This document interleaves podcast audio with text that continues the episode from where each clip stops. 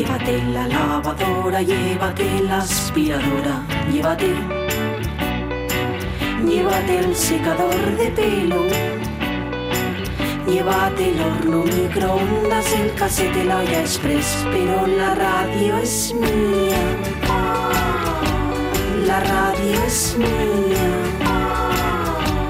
La radio es mía. Y quédate con todo lo demás.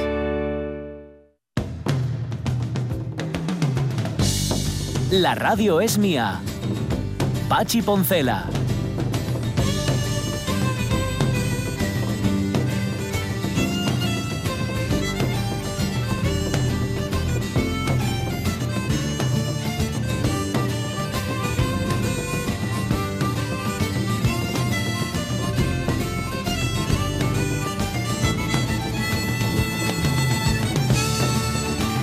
Las 12 y 14 minutos de la mañana, viendo Facebook, te encuentras con estas cosas. Descubres que hay quien se leyó el Ulises de Joyce, ¿eh? que ya sabéis, hoy es la fecha en la que se inicia la acción del libro, porque fue el día en el que eh, James Joyce conoció a la que luego sería su mujer.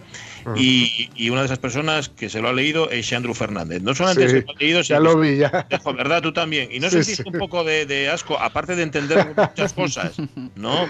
Sea, de, Sí, de entender sí. por qué ese Andrew Fernández es quien es y nosotros Claro. no somos. ¿Por qué piensa lo que piensa? ¿O por qué piensa como piensa y escribe como escribe, no? Claro, claro. Es que al final todo se explica.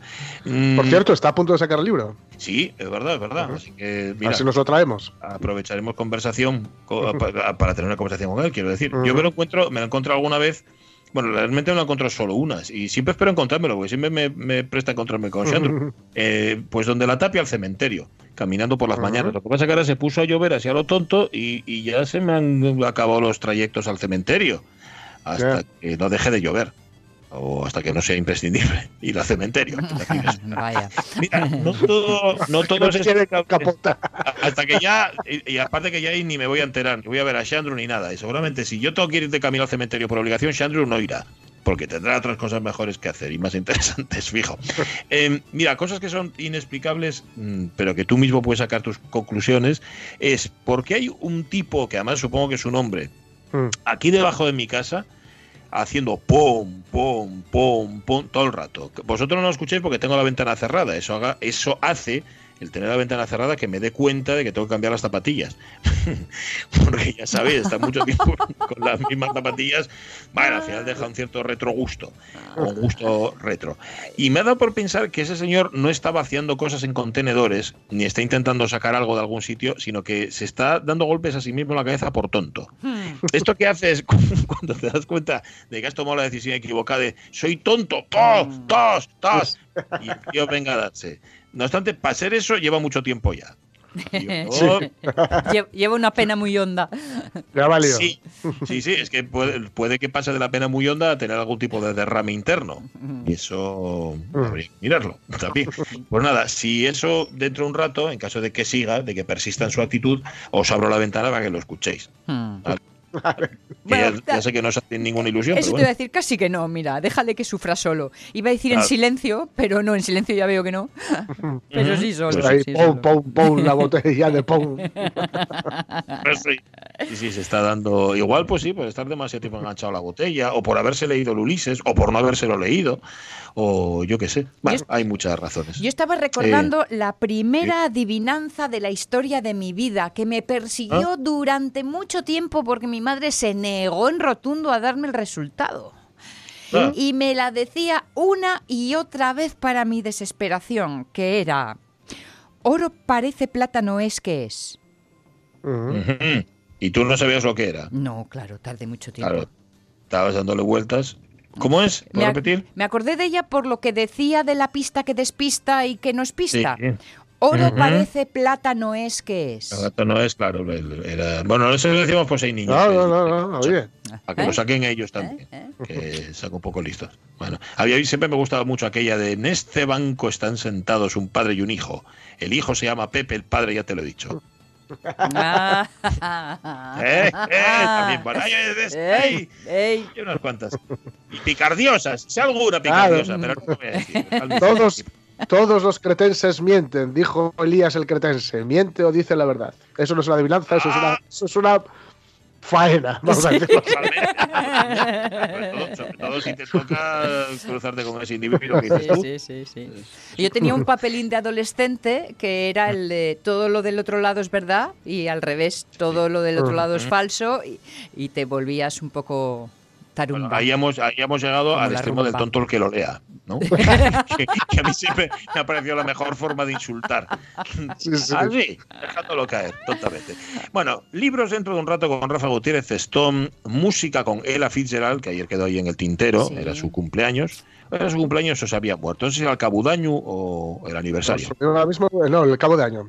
Cabo de año, vale, pues claro, da igual. Si podemos recordarla por tantos motivos. Al menos era Ela. Susana Rubio. Susana Rubio y Chino, el chino y la China, Mm. digo la China del país, país como tal, o sea, China, China, China, que se llamó China comunista en Sí. un tiempo. Mira, está ahora mismo el tipo dándose de cabezazos. Miren, ay, es que no lo he visto. No, es que no quiero abrirlo, que luego vais a enganchar. Y nuestra agenda de cine, Mm. by Ramón Redondo. Venga.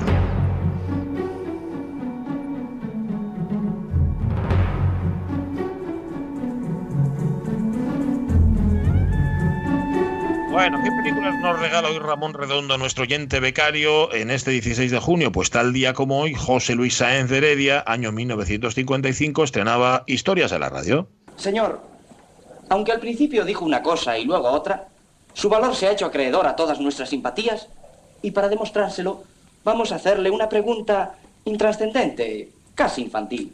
Si la contesta, serán 1920 pesetas las que tendremos que darle.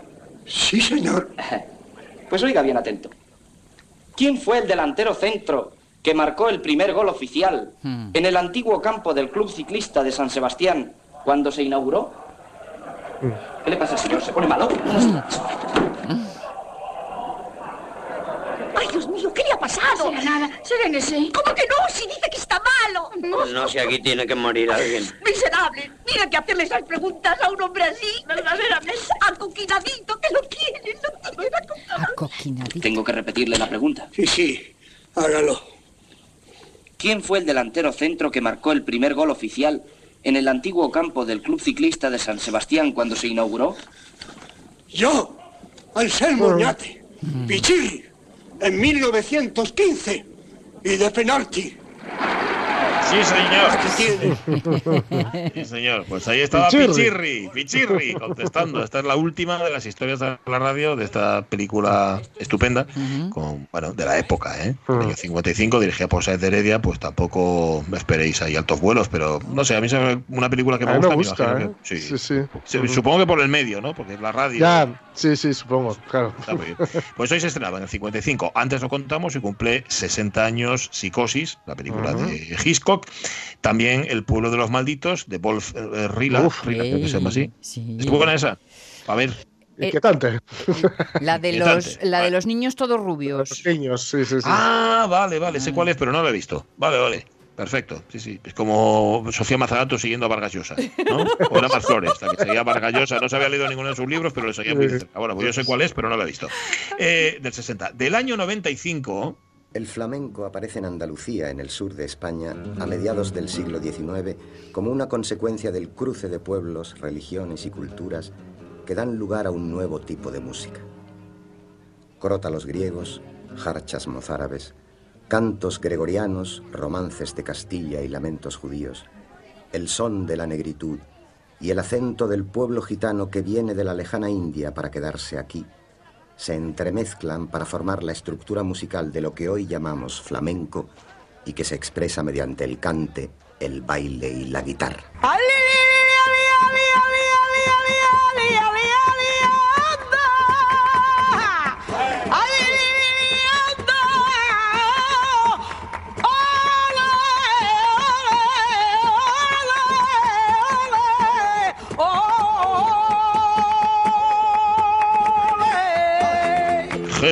Anda sin voz la señora. Toma ya. Sí, Qué señor. bárbaro. Bueno, es el comienzo de Flamenco, la película de Carlos Saura, película documental del año 95. En el 95 fue un poco, bueno, yo creo que fue un poquitín antes, ¿no? Cuando el flamenco empezó a esposigar, empezó a salir Sí. del, del- del recinto, del recinto cerrado en el que estaba y empezó a gustarle incluso Sí, a porque, guays.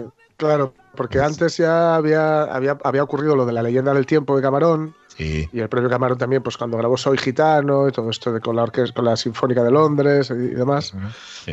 Eh, ahí ya había abierto bastante, pero es que yo creo que, eh, aparte de que mm, los payos lo teníamos, eh, eh, bueno, mal visto, no mal visto, era un mundo como muy hermético, era, era Sí. por los dos lados, ¿no? Era un mundo muy hermético, los payos no queríamos entrar, luego parecía que era solo de Andalucía, luego solo de Andalucía y Casapatas en Madrid, luego parecía que era pijo, o no pijo, bueno, pijo nada más de unas sevillanas. Luego parecía que era, no sé, eh, entre una cosa y otra, y, y cosas como este flamenco de Saura, pues yo creo que, que ayudaron, y también, ¿por qué no? Eh, eh, éxitos así más, más mainstream, por, por decirlo así, como lo de Joaquín Cortés y demás. También. Es pues que- hicieron que, que le perdiéramos el miedo también, ¿no? Que teníamos, ellos tenían mucho miedo a abrir y nosotros teníamos mucho miedo a, a asomarnos. Yo creo que ahí tuvo mucha culpa, entre comillas, Javier Limón, el productor, que Sí. fue el que nos ayudó a ponerle otros ojos al flamenco. Pues sí. Esto, esto que dices tú, lo de estar cerrados de un lado y de otro, sí, esto lo contaba Javier Crae, que él veraneaba en, en Zara de los Atunes durante, bueno, no sé, 20, 30 años, y le gustaba ver espectáculos de flamenco. Dice, evidentemente nunca me podría cantarlo, pero sí que iba a verlo, y se cabreaba mucho, dice, porque los gitanos que, que ofrecían este espectáculo de flamenco cantaban siempre las mismas. Dice, un repertorio como el que tenéis, con la riqueza que tenéis, ¿por qué demonios cantáis las mismas? Y ellos eh, se encogían de hombros, como diciendo, bueno, pues no las vamos a cantar para vosotros, para los payos. Claro, ¿no? Esto claro, es, cosa, claro. es cosa nuestra. Con lo cual había de, de parte y parte, ¿no? Había quien consideraba que era su coto privado, su cultura, y había quien decía, pues, bah, si es su cultura, que se queden con ella. Pero bueno, Flamenco hizo por eh, vulgarizarlo en el mejor sentido. Año 95. Del año 2001 es Ghost World, de Terry Bigoff. Del año 2006, American Sidegeist, de Rob McCann. Y de 2015, El Techo del Mundo, de Remy Chaillet. Hoy cumple 130 años Stan Laurel, que era el flaco Hombre. de El Gordo y el Flaco. Sí, señor. Que era actor suplente de la compañía de Charles Chaplin. Eh, tenía que ser el perfecto imitador de Charles Chaplin, pero fue triunfo apoteósico el que consiguió a lo de Oliver Hardy. Eh, por cierto, dúo para el que escribió, para los que escribió muchas de sus escenas. Sí. A la muerte de su compañero siguió escribiendo para otros, pero nunca más volvió a actuar. 130 años cumpliría hoy. Y hoy cumple 42, porque es el 78, este actor hispano-alemán. Debo advertírtelo. Esto no se me da bien. Comprarte flores, coger tu mano. Puede que hasta se me olvide tu cumpleaños. Pero si tengo que hacerlo, que sea contigo. Dios mío, un poeta. Este es Daniel Brühl haciendo de Nicky Lauda en Rush. Lo conocimos, recuerda Ramón, eh, resucitando la RDA para su madre, recién salido Sí. de una en Goodbye Lenin. Vinieron los educadores con K, su debut en España, su interpretación de Puchantik en Salvador, de Manuel Huerga. Y luego, en efecto, Malditos Bastardos, Rush, eh, Eva, de Pelayos, Colonia, Colonia Dignidad. Dicho, Capitán América Civil War, La Dama de Oro. En Netflix protagoniza El Alienista y tiene a punto su secuela El Ángel de la Oscuridad. Y tiene en capilla dos blockbusters en cine: la precuela de la saga Kingsman y el spin-off de Marvel Ojo de Halcón y El Soldado de Invierno. Pues ese es. Es un, un actor al que le va mucho mejor cualquier idioma que no sea el castellano. Fíjate. fíjate. Yo Mira, creo, pues ¿eh? le pasa lo mismo. Sí, dime, Mm. dime. Sí, yo, yo es que cuando lo oigo en, en- o en alemán o en inglés o tal, me lo creo. Cuando lo oigo en castellano, no sé por qué, no, no me lo creo. No me lo creo nada. Yo creo que él no está cómodo por alguna razón, bueno, por- porque no, no lo utiliza con tanta asiduidad, asiduidad no sé. No, no, no, me- me- le, le veo taras cuando. Cuando lo hace en Cuando castellano. habla castellano. Pues mira, le pasa igual a Verónica Echegui, que cumple 37 años, que dice que tiene una aceptable calidad, lo dice Ramón, y una nula dicción. Eh, Debutó en Yo soy la Juan y de Echegui. Vigascuna, y luego hizo El menor de los males, El patio de mi cárcel, La mitad de Oscar, Verbo, Seis puntos sobre Emma, o Katmandú, Un espejo en el cielo. 37 años cumple Verónica Echegui. Y hoy se cumplen 41 años del fallecimiento de Nicolás Rey. Los alemanes ocupan Kielchou, los rusos ocupan Port Arthur, los franceses han obtenido concesiones en Yunnan, Guangxi y Guangdong. Para ser exactos, los extranjeros controlan 13 de las 18 provincias chinas. Sus barcos están en nuestros puertos, sus tropas en nuestras fortalezas, sus comerciantes dominan nuestros bancos y sus dioses turban la paz de nuestros antepasados. ¿Os sorprende que el pueblo chino esté harto? Majestad, permitidme observar. Que los desmanes de los boxers no pondrán fin a las calamidades de China. China es un animal postrado. Y ahora las potencias quieren despedazarlo y devorar su carne. Si así fuera, Majestad, China resultaría un país maravilloso, ya que a pesar de sus sufrimientos, es más fuerte cada día. Occidente ha traído el progreso, pero la mayor virtud de los chinos es la paciencia. Y con paciencia, China podrá alcanzarlo todo. ¿Y si no?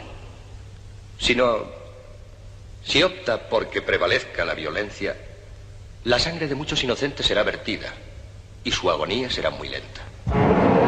Este es David Niven, mm, pues sí, vaticinando cositas malas. Y esto es 55 días en Pekín, donde salía David Niven, pero protagonizaba Charlton Heston, también conocido como Charlton Gestos. Bien, las 12 y 29 minutos de la mañana fue nuestra agenda de cine, que ya la hemos contado. Ahora la de los libros. Va.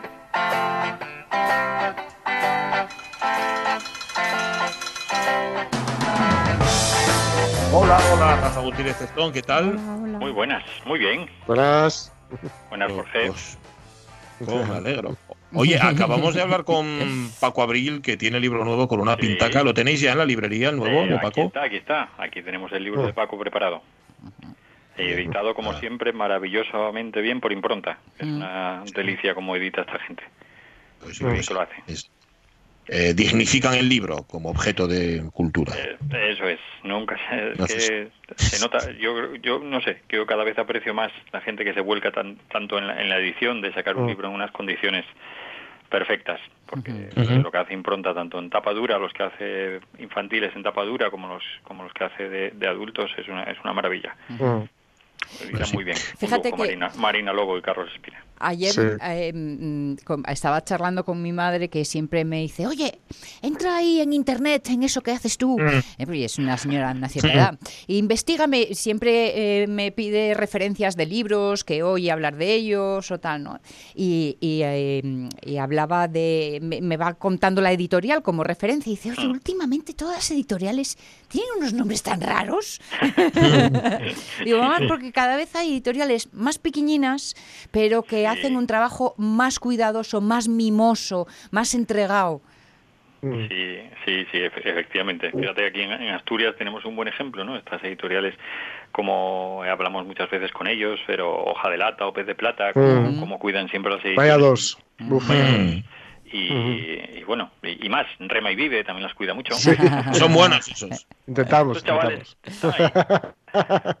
Oye, pues ya que ya que me te tengo aquí, mm, mira, que Y más V-Books, eh, V-Books que hacen maravillas también, V-Books. eh, para preguntarte por un libro, en este caso la editorial es Sexto Piso y mm, se llama Ni siquiera los muertos. Sí. ¿Qué? No te puedo dar referencias, Sonia. Vale. No, no, tengo, no. Lo conozco el libro, pero no te puedo dar referencias. Vale, de momento. De momento. Pues no saques, pues no saques peras, nos has decepcionado, ¿eh? Lo sé, lo sé. Con lo guapo que hubiera sido mentir aquí en este caso. Pero Señor, no, no, no. señor. Vale, oye, ¿cómo, cómo es el título, Sonia? Que no lo Ni siquiera los muertos de Juan Gómez Bárcena. Vale, vale. Pues, oye, mira, lo apuntamos para otro día y lo- se lo dejamos en deberes ahí a, Ya me a pusiste Rafa. deberes. Ahí está. próximo martes Muy bien. habla- hablaremos de este libro. Es que, Vale. además, Oye, ¿qué, qué estuviste leyendo por ahí que nos puedes recomendar? Voy a justificarme porque estamos recibiendo novedades sin parar. Estoy ya, el, el acabose ya. Bueno, eso es una buena noticia. Sí, sí, pero no doy abasto. No doy abasto. Ya, eso es una mira, mala un- noticia. El libro que tenía yo muchas ganas de leer desde que salió hace dos semanas y no pude porque era llegar a la librería y quedarme sin ejemplares, era Oh. la, la autobiografía de Woody Allen, el a propósito Sí. de... Ah. Y por fin, por fin este fin de semana pude, pude disponer de un ejemplar. Ya estaba mirando por ahí a ver dónde lo podía conseguir porque ya me estaba desesperando. Vas a tener que ir a comprarlo. Sí, es que no había, no había ningún... Porque bueno, la, la edición que sacaron se fue, según salía, se agotaba. Se agotaba la edición. Y es, es una maravilla. ¿eh? Bueno, también es verdad que yo tengo que reconocerme como un fan de Woody Allen, que me gusta muchísimo su, su cine, me gusta mucho cómo escribe también, porque yo recuerdos de adolescencia, de leer sus cuentos sin plumas y pasármelo de maravilla. Y también Uf. tengo guiones cinematográficos que después es de los pocos autores que el guion de cine después lo sacaba. Creo que era Anagrama sacaba alguno de sus guiones lo sacaba Ujú. lo sacaba a la venta. Y esta y esta autobiografía es una auténtica delicia porque te va contando te va contando su vida a través de las películas.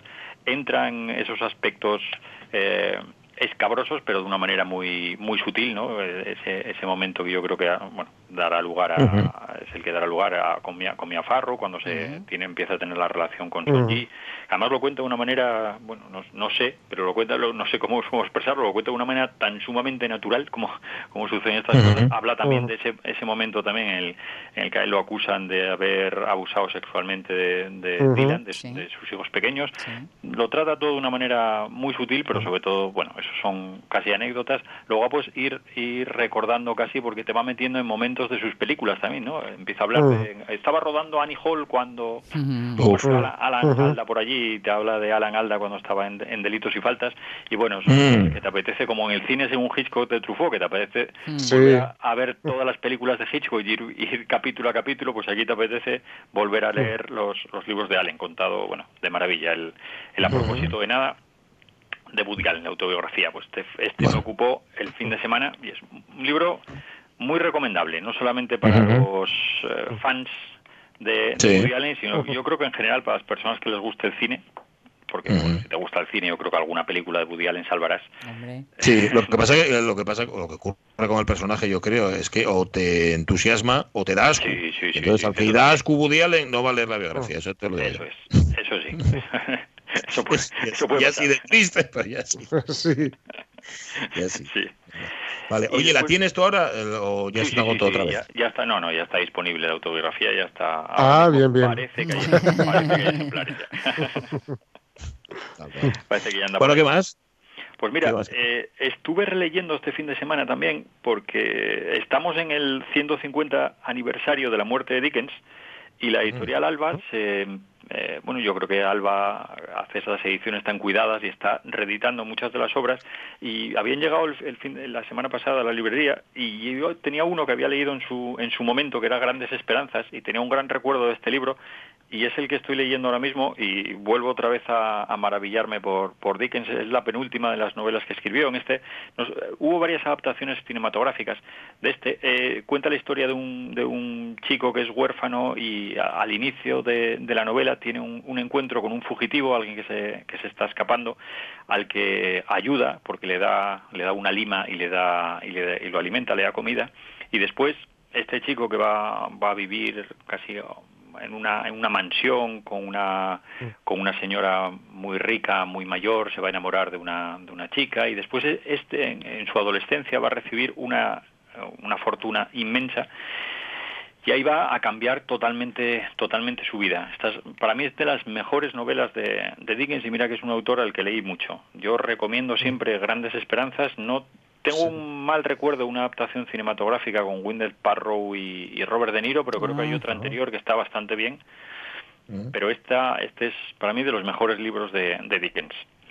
Bueno, pues nada, mira, eh, a lo mejor no es la más conocida, aunque el título sí, pero igual no suena más por el cine. Mm, Yo tampoco la leí, así que mira, otra, ya van dos y, y dos cero. O sea, Rafa dos, nosotros cero. La, radio mía cero. Vale. Venga, uno más, uno más. Venga, que pues tenemos, mira, yo creo que es una de las autoras que más me gusta, que es Muriel Spark, y ahora acaba de publicar en la editorial Blackie Book, Blackie Books una novela que se titula La Entrometida, y aquí, bueno, eh, Mu- Muriel Spark, esta mujer de que escocesa, que, bueno, que re- revolucionó un poco también el, el panorama literario, aunque no, no fue muy conocida a lo mejor en sus, en sus primeros años, pero que fue bueno una mujer que quiso vivir como, como le dio como le dio la gana. Eh, escribió y escribió también como quiso y, y lo que quiso. Al final acabó recluida recluida en Italia y poco a poco se van descubriendo, traduciendo al castellano una parte de sus obras. Y en esta que se llama La Entrometida nos cuenta la historia, de esta- nos tenemos que situar en Inglaterra, eh, el final, el final de la Segunda Guerra Mundial, en un Londres muy clasista y muy machista, donde aparece una mujer de provincias, se llama Flor Talbot, y que, bueno, que en ese, en ese Londres, en esa situación muy especial, ella lo único que quiere hacer es escribir y vivir. Quiere vivir, tener una historia, pero una historia propia, no la historia que le puedan querer imponer, y después quiere contar su propia historia. ¿Se, ella al principio ¿se parece a ella misma entonces? se parece un poco a ella misma, sí. Está entrometida. Ella ingresa, la, la primera parte de la novela te cuenta cómo ingresa a una asociación autobiográfica, que es un club eh, así como muy, muy snob, donde tiene que reescribir libros de memorias de millonarios excéntricos. Pero ella los reescribe a su manera. ¿eh? Después no va a hacer mucho caso a lo que le dicen, pero a, a la vez ella está, se está dando cuenta que, que en, este, en esta revisión de las biografías está haciendo, se está cociendo también un, peli- un peligroso fraude, a la vez nos va contando, nos va a ir contando su vida, porque a ella le dicen que lo que tiene que hacer es llevar una vida convencional, casarse, pero Mm. eso a ella no le gusta ni en las novelas que, que lee, ni en su propia vida. Entonces se va construyendo su propia vida y a la, a la vez que se va construyendo su vida nos la va contando también en esta entrometida. Para el resto de personas que, con las que se relacione, ella siempre es una entrometida que siempre quiere saber un poco más de lo que, de lo que ellos le quieren contar. Mira, estaba echando un ojo a, a la biografía, vamos así, a las referencias de Muriel Spark, que me llamó la curiosidad. Trabajó en el Foreign Office en labores de contraespionaje bélico desde 1944. Anda. Olé. Ahí la tienes. Guaca. Ahí, ahí sí que sería entrometida. Sí, sí, sí, sí. sí. Pues. Título y autora, que sí lo notamos. Así ya tengo ya tres que no leí. Venga. La entrometida de Muriel Spark. Muriel Esparz, Vale, pues apuntado queda. Rafa Gutiérrez Stone, muchas gracias. A vosotros. Salió Besos. Vargas Llosa, un libro nuevo también hablando de Borges, pero bueno, para otro día. Ajá, hablando, hablando Vargas Llosa de Borges. De Borges, sí, sí. Entrevistas, ¿no? ¿O, no? ¿Cómo? ¿Es de, de- de entrevistas? ¿Es? Hay, hay, recoge una Hay entrevista también, pero después recoge artículos que él publicó sobre Borges, porque Mm, además te, te va vale. contando cómo es el autor, eh, él lo dice, además, más alejado en, en, todo, en casi todos los terrenos, en la manera de escribir, en la manera de pensar de él, de, de. Vargas Llosa, y sin embargo que es uno de los autores que más influyó en su obra. Ajá. Yo es que leí, leí esta mañana justamente en Facebook alguien publicaba una anécdota que contaba Borges acerca de Vargas Llosa, de las veces que Vargas Llosa había ido a verlo y que le había comentado siempre, siempre le comentaba lo mismo, le decía, pero hombre, ¿y cómo vive usted en esta casa? Y dice, esta casa, fíjese usted que, que podía tenerla un poco mejor, porque tal, y venga, siempre, siempre le hablaba sobre la casa. Y cuando le preguntaron a Borges, "Oye, ¿quién era este que estuvo? Y dice, no, este era un peruano que, que se debe dedicar al, al asunto inmobiliario o algo. sí, sí. Sí, no sé. A Vargas Llosa me imagino que, claro, igual está con Borges y, y- y va a hablar de letras. No lo sé. Bueno, da igual, hay que leerlo. Ya hablaremos. ello. Gracias, Rafa. Un abrazo. Abrazos, chao. Adiós, adiós. Es que a Vargas Llosa le interesan más cosas aparte de la literatura, claro. Mm, claro. No, los asuntos inmobiliarios, por lo menos. El GRES. El GRES Sí, sí, el GRES, sí. Sí, la porcelana. Bueno, Oye, eh, hablando de- asuntos, hablando- asuntos, asuntos musicales. Eh, Ah, ¿De la Fitzgerald o qué? Sí, sí, sí, sí, sí. En la Fitzgerald, que fallecía tal día como hoy en 1996 en Beverly Hills, en Estados Unidos. Eh, se la conocemos sobre todo por sus interpretaciones de jazz, pero hizo de todo. Lady Ella, como también se la conocía, también The First Lady of the Song, la primera dama de la canción. Eh, ya digo, la, la conocemos sobre todo como intérprete de jazz, pero swing, blues, bossa nova, samba, gospel, hasta pop, eso, ¿no? Eh, 13 premios Grammy, que no es que quiera decir gran cosa, pero bueno, algo susurra. La Medalla Nacional de las Artes y la Medalla Presidencial de la Libertad de Estados Unidos, porque era combativa a su modo. Así que vamos a escuchar tres mm, muestras, tres botones de muestra de todo lo que podía cantar en la Fitzgerald. La primera, April in Paris.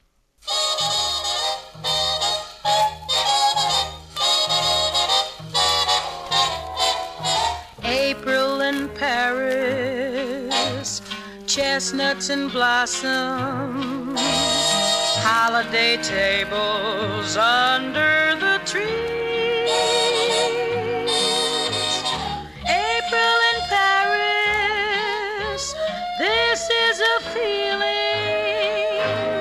No one can ever reprise.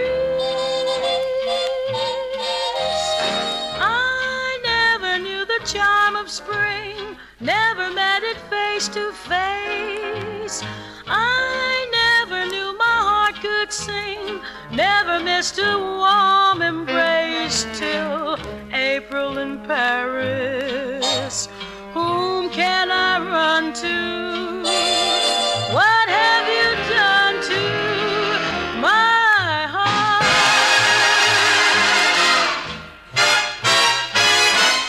Oh, April in Paris, chestnuts in blossom.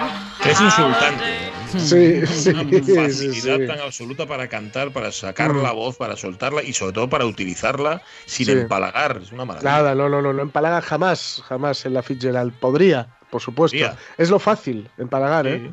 Cuando eh, utilizar, digamos, un estilo monocrom- monocromático, o mejor dicho, un estilo, digamos, estandarizado, que es lo que hacen las academias televisivas hoy en día, Ajá. digamos que es lo más sencillo, ¿no? Tener una voz con personalidad y que por un lado se ajuste al estilo y por otro lado haga que el estilo suena como ella canta, eh, eso es lo complicado y eso es lo que hacía la Fitzgerald, ¿no? Eso es lo que hacía también, eh, bueno, luego hay, hay luego voces con mucha personalidad dentro de su género, ¿no? Como puede, puede ser Billie Holiday, por ejemplo, dentro del jazz, o Nina Simone dentro de lo que, lo, lo que hiciera, hiciera lo que hiciese, ¿no? Pero bueno, Nina Simone también componía, tocaba el piano y tal, y, y ella Fitzgerald no, era, ella era cantante, y era efectivamente eh, la cantante, era la, la gran cantante. Aquí con Count Basie, con la Big Band de Count Basie, eh, bueno, casi nada también, ¿no? Casi nadie al aparato, bueno, vaya dos. Pero, pero bueno, la verdad es que ella, eh, yo creo que es especialmente notable y especialmente, val- o sea, un, un aspecto muy a valorar el hecho de que ella fuera tan versátil, ¿no? Aquí le vamos a escuchar haciendo, ella hacía muy bien esto del scat, ¿sabéis? Lo de hacer, Sí. con la- imitar con la boca un instrumento, normalmente de viento, ¿no? Ujú. eh, que es muy, muy, muy complicado de hacer bien. Y ya lo veis aquí cómo se lo va a hacer con un estilo completamente diferente al que hemos escuchado, al que hemos escuchado anteriormente, ¿no? Hemos escuchado a ella con, con Count Basie haciendo swing, pues ahora le vamos a escuchar haciendo la One Note Samba.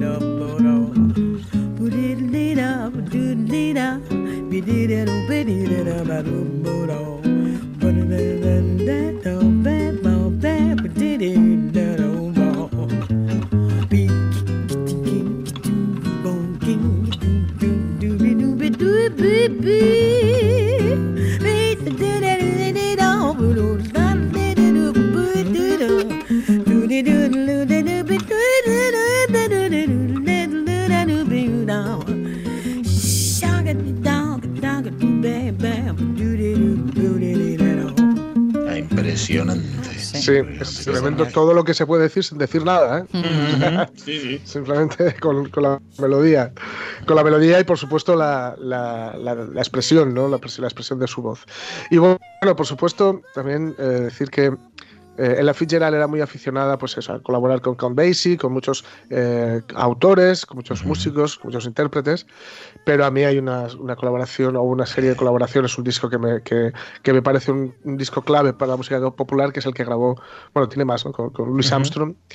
Y de esta canción que vamos a escuchar hay un montón de versiones. Hay una de los zombies, por ejemplo, que es un grupo que me encanta de los 60, que es una, una maravilla, una delicadeza, un peligro de Stendhal salvaje, Mm. pero, pero esta, esta, que, esta versión que se hace en Ella Fitzgerald y Louis Armstrong de lo que va a empezar el domingo que viene es la mejor que he oído jamás. Esta es una canción para quedarse a vivir en ella. Thank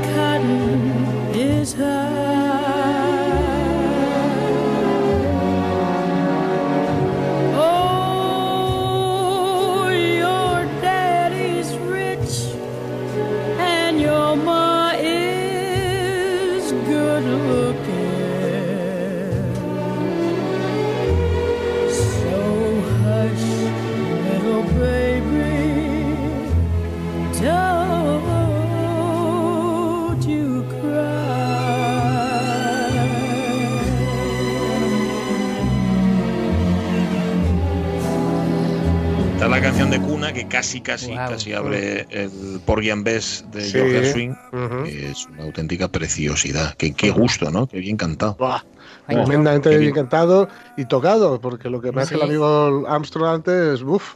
Uf, sí, señor. Gallina de piel. Buah.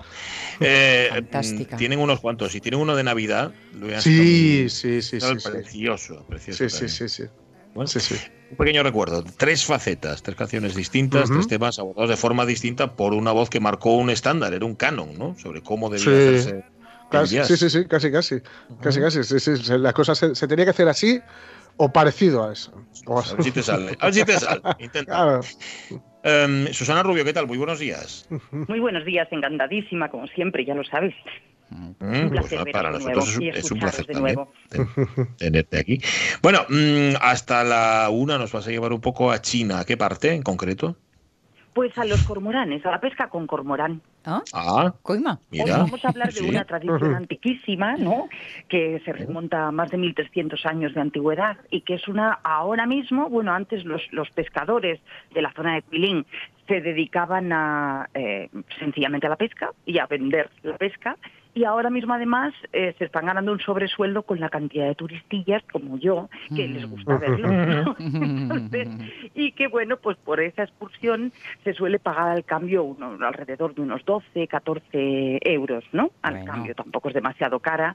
No. y te da permiso a estar en una lanchita detrás de los eh, de los pescadores tradicionales viendo cómo eh, cómo se efectúa esta pesca.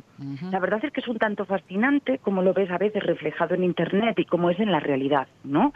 Eh, yo os voy a contar que a mí me parece fascinante la, rela- la relación entre un cormorán que siempre parece, como no sé, nos da como la sensación eh, en esto, en este occidente nuestro de que hay animales como que no tienen tanta conciencia o sensibilidad como tienen los perros o los gatos, ¿no? Porque son más nuestros. Y entonces, con un cormorán, que es un animal completamente salvaje y libre, pues eh, cuesta educarle y, y hacerle tuyo, hacerte animal eh, un poco, pues coleguilla, ¿no? Como unos 10 añitos, ¿no? Casi de entrenamiento. Mm. Ostras. Con lo cual, sobre todo, lo importante es la cantidad de perseverancia que siempre ha mantenido al- la, la historia del pueblo chino, ¿no? El ser capaz de aguantar y aguantar para sacar un beneficio finalmente, ¿no? No, no busca el beneficio in- inmediato. Entonces, la pesca con cormorán se hace sobre todo en la parte del sur y además es una pesca que ya se hace en muchos sitios de Asia, pero que como siempre, bueno, pues las, las antiguas tradiciones se remontan o nos remontan a China como el inicial pueblo que comenzó este tipo de pesca. Son unas balsas que habremos visto en un montón de eh, cuadros antiguos, son balsas hechas de caña de bambú que son totalmente planas, excepto en la parte de delante que se elevan levemente y en el, arriba tienen, o sea, en la punta tienen colgada una pequeña cesta de, de, como de mimbre donde ponen una velita para que, puesto que esta pe- pesca se hace mejor de noche, eh, atraiga a los peces esa luz de esa mm, pequeña vela que tienen al- delante. Cada pescador tiene una serie de, de cormoranes que son propios y que están completamente libres, excepto por un detalle. Llevan un lazo o una anilla en el cuello durante el tiempo que están pescando para el pescador. De forma que no Mm. pueda tragarse el cormorán. Claro, eso te iba a preguntar. ¿Cómo Claro. hacían para que el cormorán no se comiera el pez? Porque muy amigos, muy amigos, pero de ver, ahí no, a no. quitármelo de la boca. Durante el tiempo que está pescando, está pescando para el pescador. Luego el pescador le suelta la anilla o le suelta el lazo y luego le deja pescar para que se lo coma él, ¿no? O cada tres o cuatro peces que caza para el pescador, le suelta la anilla para que pesque uno como recompensa, ¿no? Bueno. Después de todo es lo mismo que hacemos con los perros eh, policía. ¿No? Ningún perro se pone a buscar Mm. nada si al final no tiene premio. O los ¿vale? perros de caza. Exactamente, quiero decir que la disposición es esta, la de una compañía en la que ambos sacan un beneficio. Pero lo cierto es que los, los pájaros, los cormoranes, no están atados a ningún sedal, a ningún tipo de, de lazo para que no se escapen libremente. O sea, no, no están eh, como nuestros, eh, nuestros pájaros en sus, mm, en sus jaulas, ¿no? Este pájaro para un pescador de- del sur de China es eh, tan libre eh, que, que puede mm, marcharse mm, tranquilamente, ¿no? Pero sí es cierto que, claro, tendría que pescar pececitos muy pequeños para poder trabajarlos con la anilla puesta, ¿no?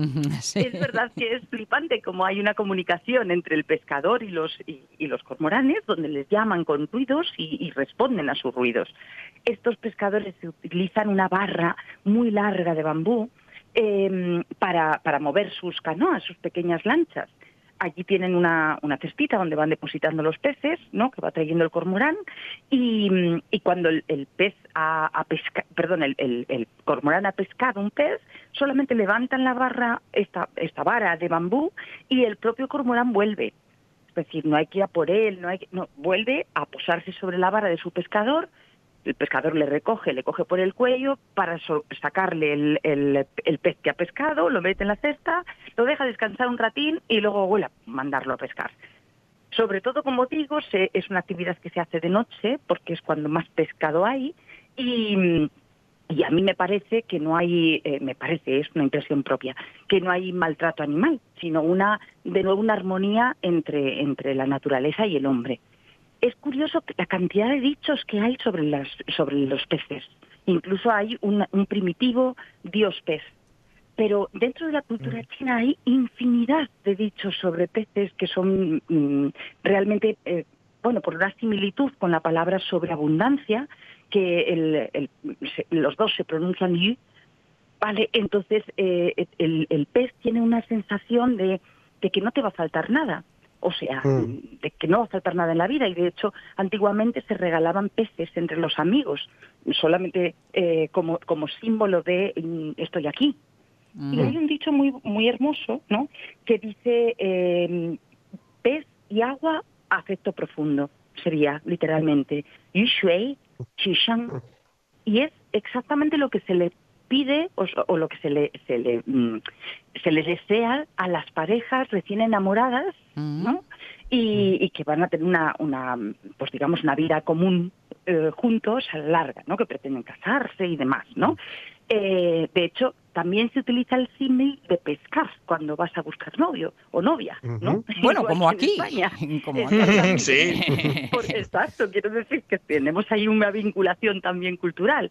Pero esto, lo que me parece más bonito es mm, de, de este dicho, es que realmente mm, da la impresión de libertad de los dos, tanto del hombre como de la mujer.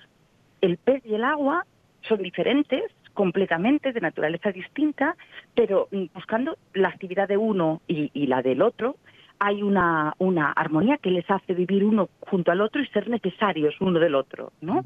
Creo que el dicho es precioso, pero los hay buenos y obviamente los hay malos. Vale. Hay eh, uno que es eh, mm, muy curioso, que quizá tenemos que dejar para otro momento porque se nos acaba el tiempo del, del programa. Y la verdad es que es, es curioso cómo se pesca un pez grande, que en este caso fue el último emperador de la dinastía Shang y que hizo que mm, pasara el poder a una nueva dinastía que fue floreciente y de, de mucho crecimiento para, eh, para el propio país de China. De hecho, fue, digamos, la, la dinastía que, que influyó más culturalmente, ¿no? Culturalmente y de respeto al, al prójimo. Y, y todo viene por esto, que por, por esta, este juego de palabras que dice, eh, habla de un, de un hombre, ¿no? Que se llama Taikon, y dice el dicho, Taikon pesca sin anzuelo, ni, ni- si- sin anzuelo ni cebo. Vale, él hizo engañar de alguna manera al emperador entonces, cuando me tenga que callar me callo, me avisáis, al emperador de entonces, el último de la Un minuto. dinastía, de la dinastía Shang, eh, haciendo, había sido un, un consejero de este emperador. Y viendo eh, literalmente que este señor era imbécil, absolutamente imbécil, y que además estaba sobreexplotando al, al país, vamos, al reino que está, donde estaba él, ¿no?